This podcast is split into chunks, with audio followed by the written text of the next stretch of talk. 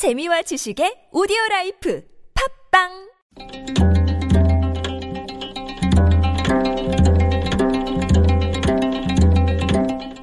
한문학자 장유승의 길에서 만난 고전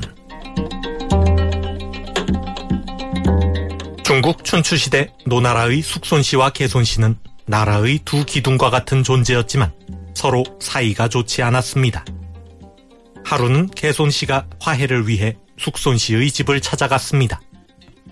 개손 씨는 문 앞에서 기다렸지만 숙손 씨는 한나절이 지나도록 나오지 않았습니다. 개손 씨가 사람을 시켜 숙손 씨에게 말했습니다. 우리 노나라 사람들은 서로 참으면서 나라를 지켜왔습니다. 다른 나라 사람은 잘 참으면서 같은 나라 사람을 참지 못해서야 되겠습니까? 이 말을 전해 들은 숙손 씨는 한참을 생각하다가 집안에 있는 기둥을 가리키며 말했습니다.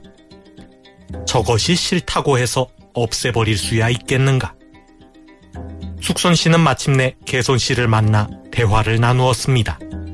춘추자 시전에 나오는 이야기입니다. 지금은 건축 기술이 발달해서 기둥이 벽면에 숨어 있지만 옛날에는 집안 한가운데 기둥이 있었습니다. 이렇게 되면 집이 좁아지고 사람이 오가는데 방해가 됩니다. 그렇다고 해서 기둥을 없애버리면 집이 무너집니다. 기둥은 집이 무너지지 않도록 지탱해 주는 것이기 때문입니다.